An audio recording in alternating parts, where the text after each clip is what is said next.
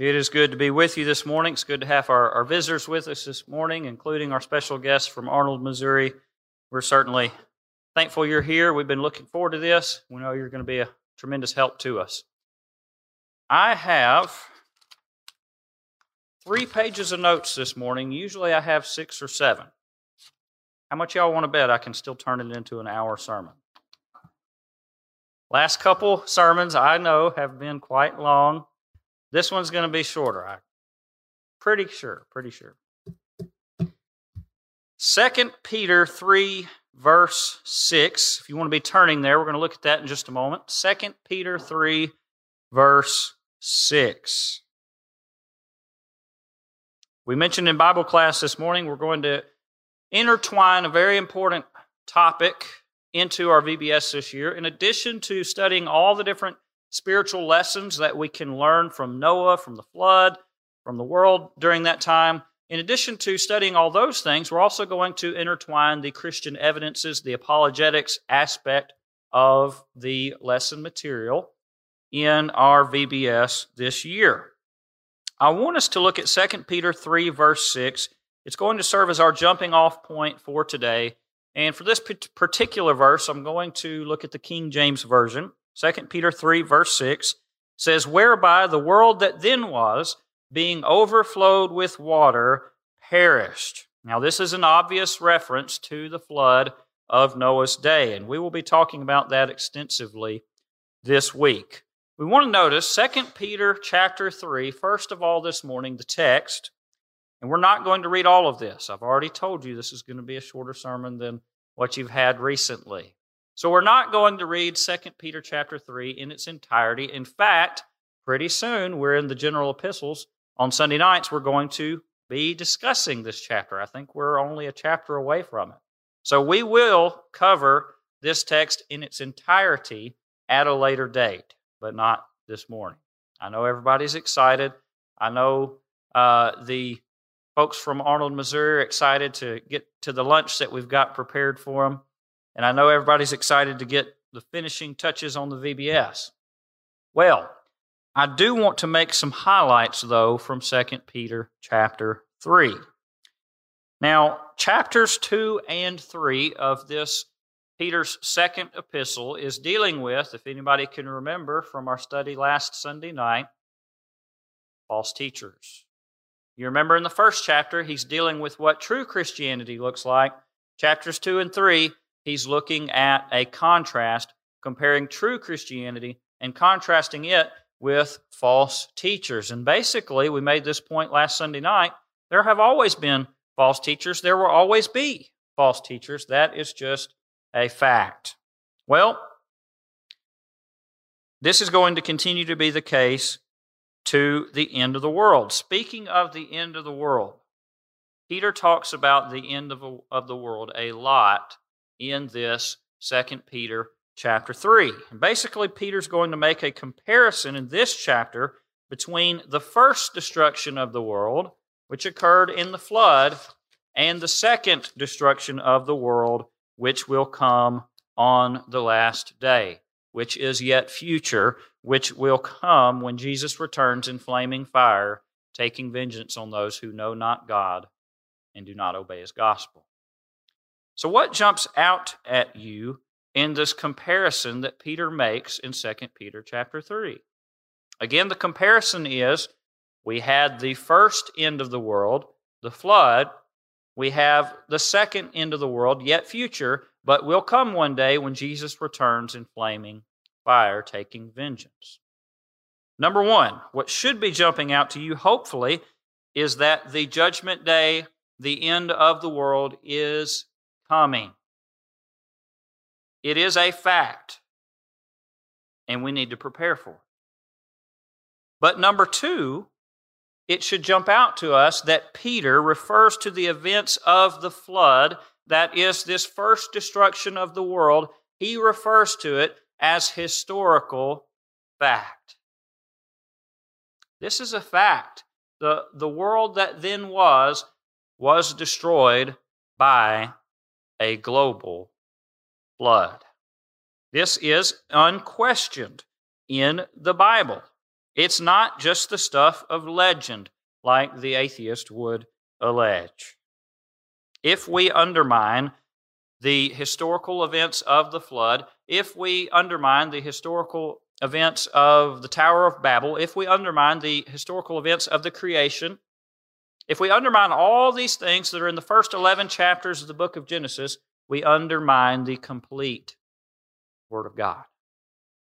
We must accept the facts that are presented to us in the Bible. We must believe in them if we're going to be true New Testament Christians. Peter refers to the flood as history. Jesus also referred to it as history. Matthew 24, verses 38 and 39. Matthew 24, verses 38 and 39. Jesus says this For as in the days before the flood, they were eating and drinking, marrying and given in marriage until the day that Noah entered the ark, and did not know until the flood came and took them all away, so also will the coming of the Son of Man be. Jesus Christ says that the coming of the Son of Man is going to be sudden. There are going to be people eating and drinking and being merry, having fun. They're, they're getting married. They're going about their day to day lives. And just like that, the Son of Man will return. So that brings us to the attitude of those of the world that then was. We just read that the wicked people of that world, the pre flood world, which quickly became the flood world, those wicked people were eating and drinking and being merry and being married. They were living their life. And we know from the historical, historical account in Genesis chapter 6 and following that all of them were wicked, with the exception of Noah and Noah's family. They were concerned with the things of this life. They were not concerned with the things of the next. And just like that, this life was gone for them. Matthew 24, verses 40 through 44, goes on to say, Then two men will be in the field, one will be taken and the other left. Two women will be grinding at the mill, one will be taken and the other left. Watch therefore, for you do not know what hour your Lord is coming. But know this that if the master of the house had known what hour the thief would come, he would have watched and not allowed his house to be broken into. Therefore, you also be ready, for the Son of Man is coming at an hour do not expect. We need to understand that the attitude of these careless souls in the world that then was, we need to understand this attitude got them in trouble. And this attitude doomed them for all of eternity. I want to ask you this this morning. Is the attitude today all that different? other texts that refer to this sudden coming of the Son of Man, the sudden coming of the Son of God, this sudden coming of the end of the world, other texts refer to it as being like a thief in the night. Least expected. You don't expect a thief to come in broad daylight when there are people out and about. You expect him to come at night when everybody's asleep. No one's stirring, not even a mouse and the thief comes. And many, many people will be completely unexpecting the coming of Christ. Other passages say, in a moment, in the twinkling of an eye, at the sound of the last trumpet. And so we have to be ready. Will we be ready if we have the attitude of the people of the world that then was? Now, I pray and I hope and, and I look and see a lot of people in this auditorium, I believe they've got a good attitude. I see a lot of people here this morning who are here for the right reason. They're doing their best effort to live a faithful Christian life. And we have confidence in this word that if we're doing that, we're going to be just fine on that day. But it could be the case that there are a few in this audience who are not ready and will not be ready on that day. And if we expand our view for just a moment, we look outside the walls of this building, I can assure you there are many souls who are not ready for that day. And we ask ourselves do we care about those souls? You never mentioned him to me. That song may haunt some people on the day of judgment. It haunts me when I sing it. And there's a reason for that. That song was written so that we might understand the sense of urgency that is. That the world that is, is a world that is hurling off the edge of a metaphorical cliff, which is destruction which is going to be at the end of the world. The world that then was is not that much different than the world that now is. There are so many souls, so many souls who are dangling off the edge of that metaphorical cliff. And we must ask ourselves if we care about them. I want us to go back to Genesis chapter 6. And let's just see a, a, a, brief overview of the world that then was. Genesis chapter 6, we want to read quickly, and we want to start in verse number 1, and we want to go down to verse number 14. Genesis chapter 6, verses 1 through 14. Now it came to pass when men began to multiply on the face of the earth, and daughters were born to them, that the sons of God saw the daughters of men. Lots of commentators try to figure out exactly what that means. Could be the case that it simply means the daughters, or the, or the sons rather, of God, that is, faithful sons, married unfaithful daughters, the daughters of men. A lot of commentators think that's what it means. Maybe, maybe not, I don't know. But I put that forth for your consideration. But regardless, the sons of God saw the daughters of men, that they were beautiful, and they took wives for themselves of all whom they chose. And the Lord said, My spirit shall not strive with man forever, for he indeed is flesh, yet his days shall be 120 years. Incidentally, that is a view of the patience and the long suffering of God. He's giving them time. It's not like God is just bringing it immediately. He does do that sometimes in the Bible, though. I think he makes strong points when he does that. I think of Nadab and Abihu, Leviticus chapter 10. I think of Ananias and Sapphira, Acts chapter 5. Other examples such as that. But he's giving them time. God is long suffering. He's not willing that any should perish, but that all should come to repentance and so his days will be 120. There were giants in the earth on those days, and also afterward when the sons of God came into the daughters of men, and they bore children to them. Those were the mighty men who were of old, men of renown. Then the Lord saw that the wickedness of man was great in the earth, and that every intention of the thoughts of his heart was only evil continually. Now, I see a whole lot of evil going on today. I don't know if I see people thinking about evil continually, nonstop, and that's all they can think. We've got a ways to go before it gets this bad. Their thoughts of their heart were on evil continually, and the Lord was sorry that he had made man on the earth, and he was grieved in his heart.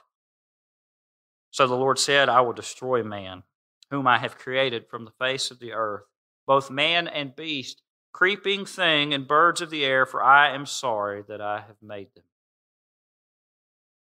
Verse number 8. One of the most important verses in the early portions of the book of Genesis. Verse number 8 But Noah found grace in the eyes of the Lord. And thus sets a precedent early on that we can find grace in the eyes of the Lord.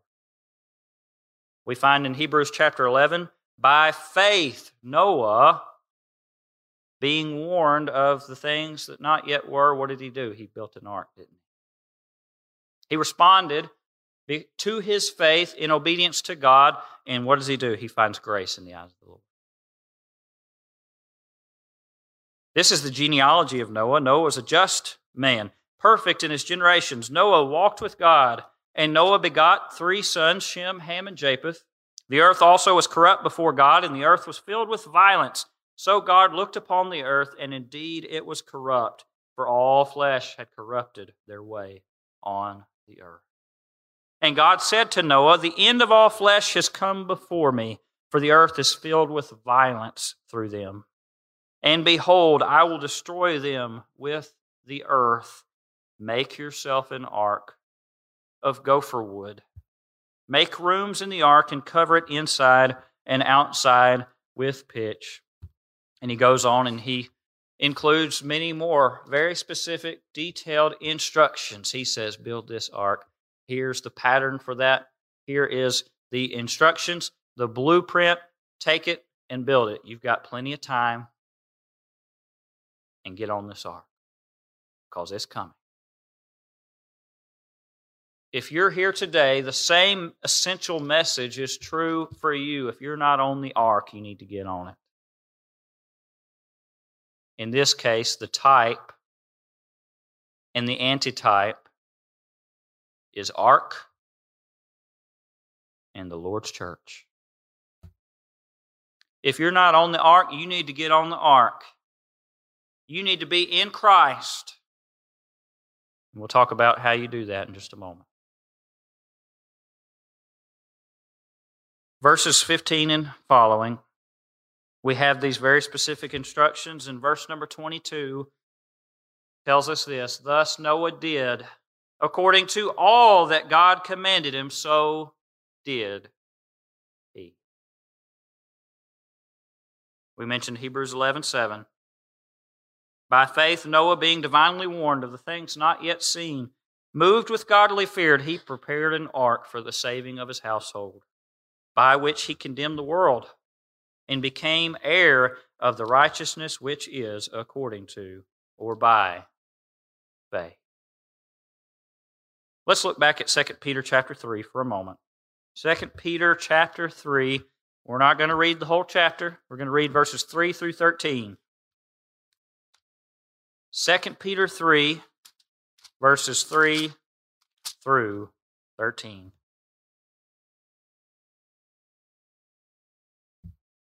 2 Peter 3, verses 3 through 13. Knowing this first, that scoffers will come in the last days, walking according to their own lust, and saying, Where is this promise of his coming? For since the fathers fell asleep, all things continue as they were from the beginning of creation. You know what they're saying? These scoffers are saying, I don't see him. Here we are, 2,000 years approximately after the cross. Where is he? He's not coming. And the very people who say that will one day bend the knee and bow to him on the day of judgment.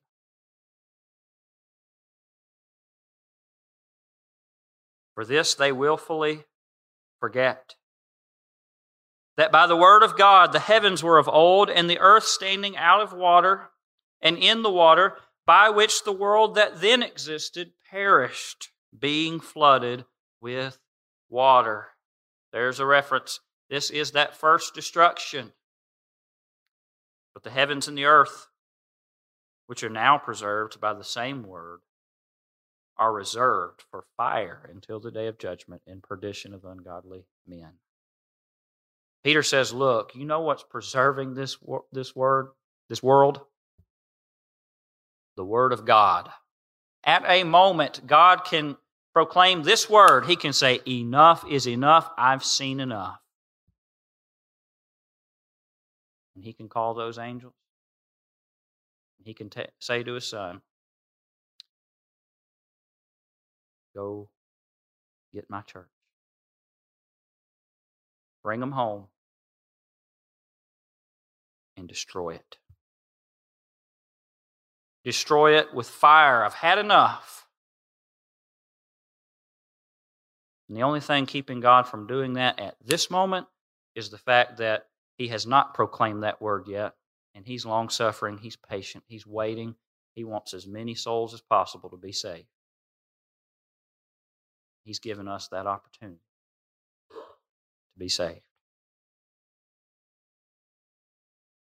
Yes, the day is coming when this day of fire that is being reserved for the day of judgment and perdition of ungodly men will come. But, beloved, do not forget this one thing that with the Lord one day is as, as a thousand years, and a thousand years as one day. God doesn't look at time the same way we do. We ever begin to be tempted to think, well, it's been 2,000 years since the cross, maybe he's not coming. We ever get tempted to think like that, we need to remember this verse. God doesn't look at time the way we do. Why? Because we're bound by time and he's not. He's eternal. The Lord is not slack concerning his promise. God didn't forget about his promise. God hasn't forgotten that he has said, This day will come. No, he's not slack concerning that promise, as some men count slackness, but is long suffering toward us, not willing that any should perish, but that all should come to repent. He's waiting. And in this time that He's waiting, He's giving us opportunity so that we can come to repentance. But the day of the Lord shall come as a thief in the night, in the which the heavens will pass away with a great noise, and the elements will, will melt with fervent heat. Both the earth and the works that are in it will be burned up. Therefore, since all these things will be dissolved, what manner of persons ought you to be in holy conduct and godliness? looking for and hastening the coming of the day of God, because of which the heavens will be dissolved, being on fire, and the elements will melt with fervent heat. Did you know that that couple, those couple of verses is teaching that we are looking for and we are hastening that day? I don't know about you, but I don't normally look forward to something being burned up. But Christians can. Because that burning up's not going to affect us. It's going to affect the wicked world around us. And there's something to that. We need to understand God's going to punish. And he says in his word that vengeance is mine, I will repay, thus saith the Lord. We need to remember that. Therefore, back to verse 11, since all these things will be dissolved, what manner of persons ought you to be in holy conduct and godliness? looking for and hastening the coming of the day of God, because of which the heavens will be dissolved, being on fire, and the elements will melt with fervent heat. Nevertheless, we, according to his promise, look for a new heavens and a new earth in which righteousness dwells. There's a lot of people mixed up on the exact meaning of that. It's real simple. We're going to a better place. We're headed to heaven. And it's so much better than anything we see today. A couple more passages, and the lesson will be yours. The lesson will be mine. Second Peter chapter 2, verses 4 through 9.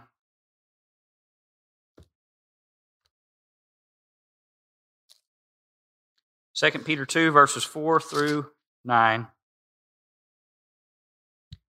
For if God did not spare the angels who sinned, but cast them down to hell and delivered them into chains of darkness to be reserved for judgment, and did not spare the ancient world, but saved Noah, one of only eight people, a preacher of righteousness, bringing in the flood on the world of the ungodly, and turning the cities of Sodom and Gomorrah into ashes, condemned them to destruction, making them an example to those who afterward live ungodly.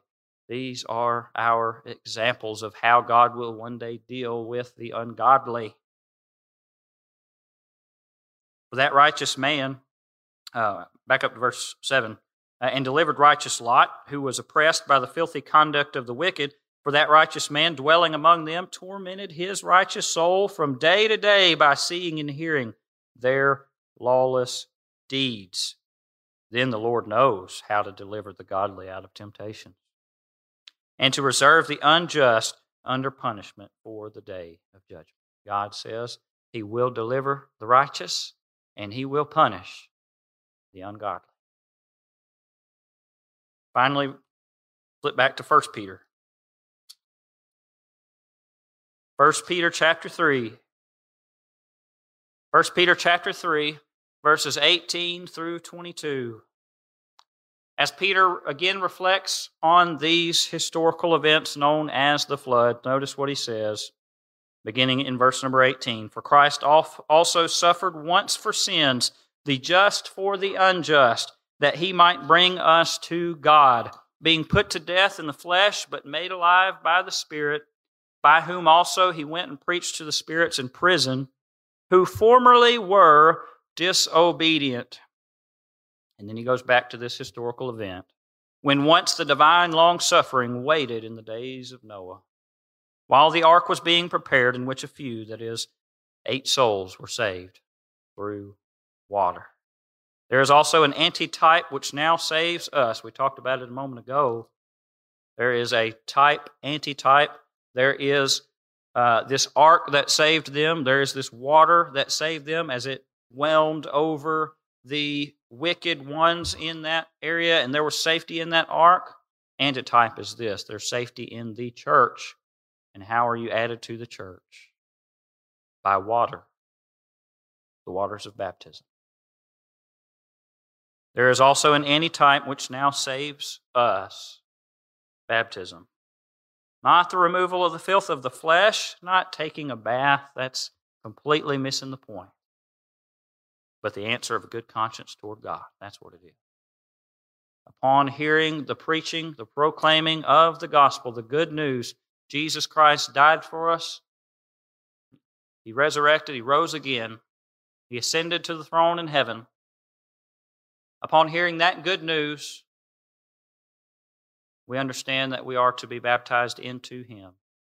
We are to put on Christ we are to bury that old man of sin and we are to rise again to walk in newness of life. Romans chapter 6, Colossians chapter 2, many other passages. The antitype, which now saves us, baptism. Not the removal of the filth of the flesh, but the answer of a good conscience toward God. When you hear that preached, your conscience tells you, I need to be baptized into Christ. Galatians 3:27. through the resurrection of Jesus Christ. That's the only thing that made it possible. Jesus and what he did for us. Who has gone into heaven and is at the right hand of God, angels and authorities and powers having been made subject to him. Guess what? If those angels are subject to him, guess who else is subject to him? You and me. You're subject to the Lord's call this morning. If you have never obeyed His gospel, you have opportunity to do that this very moment. And that'll be one of the most important things we accomplish today if you've never done that. We'll take that time and we'll be glad to do it to help you put on Christ.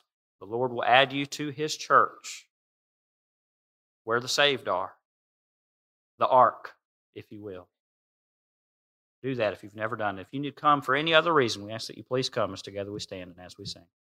Thank you for listening to this podcast from the Scattered Abroad Network.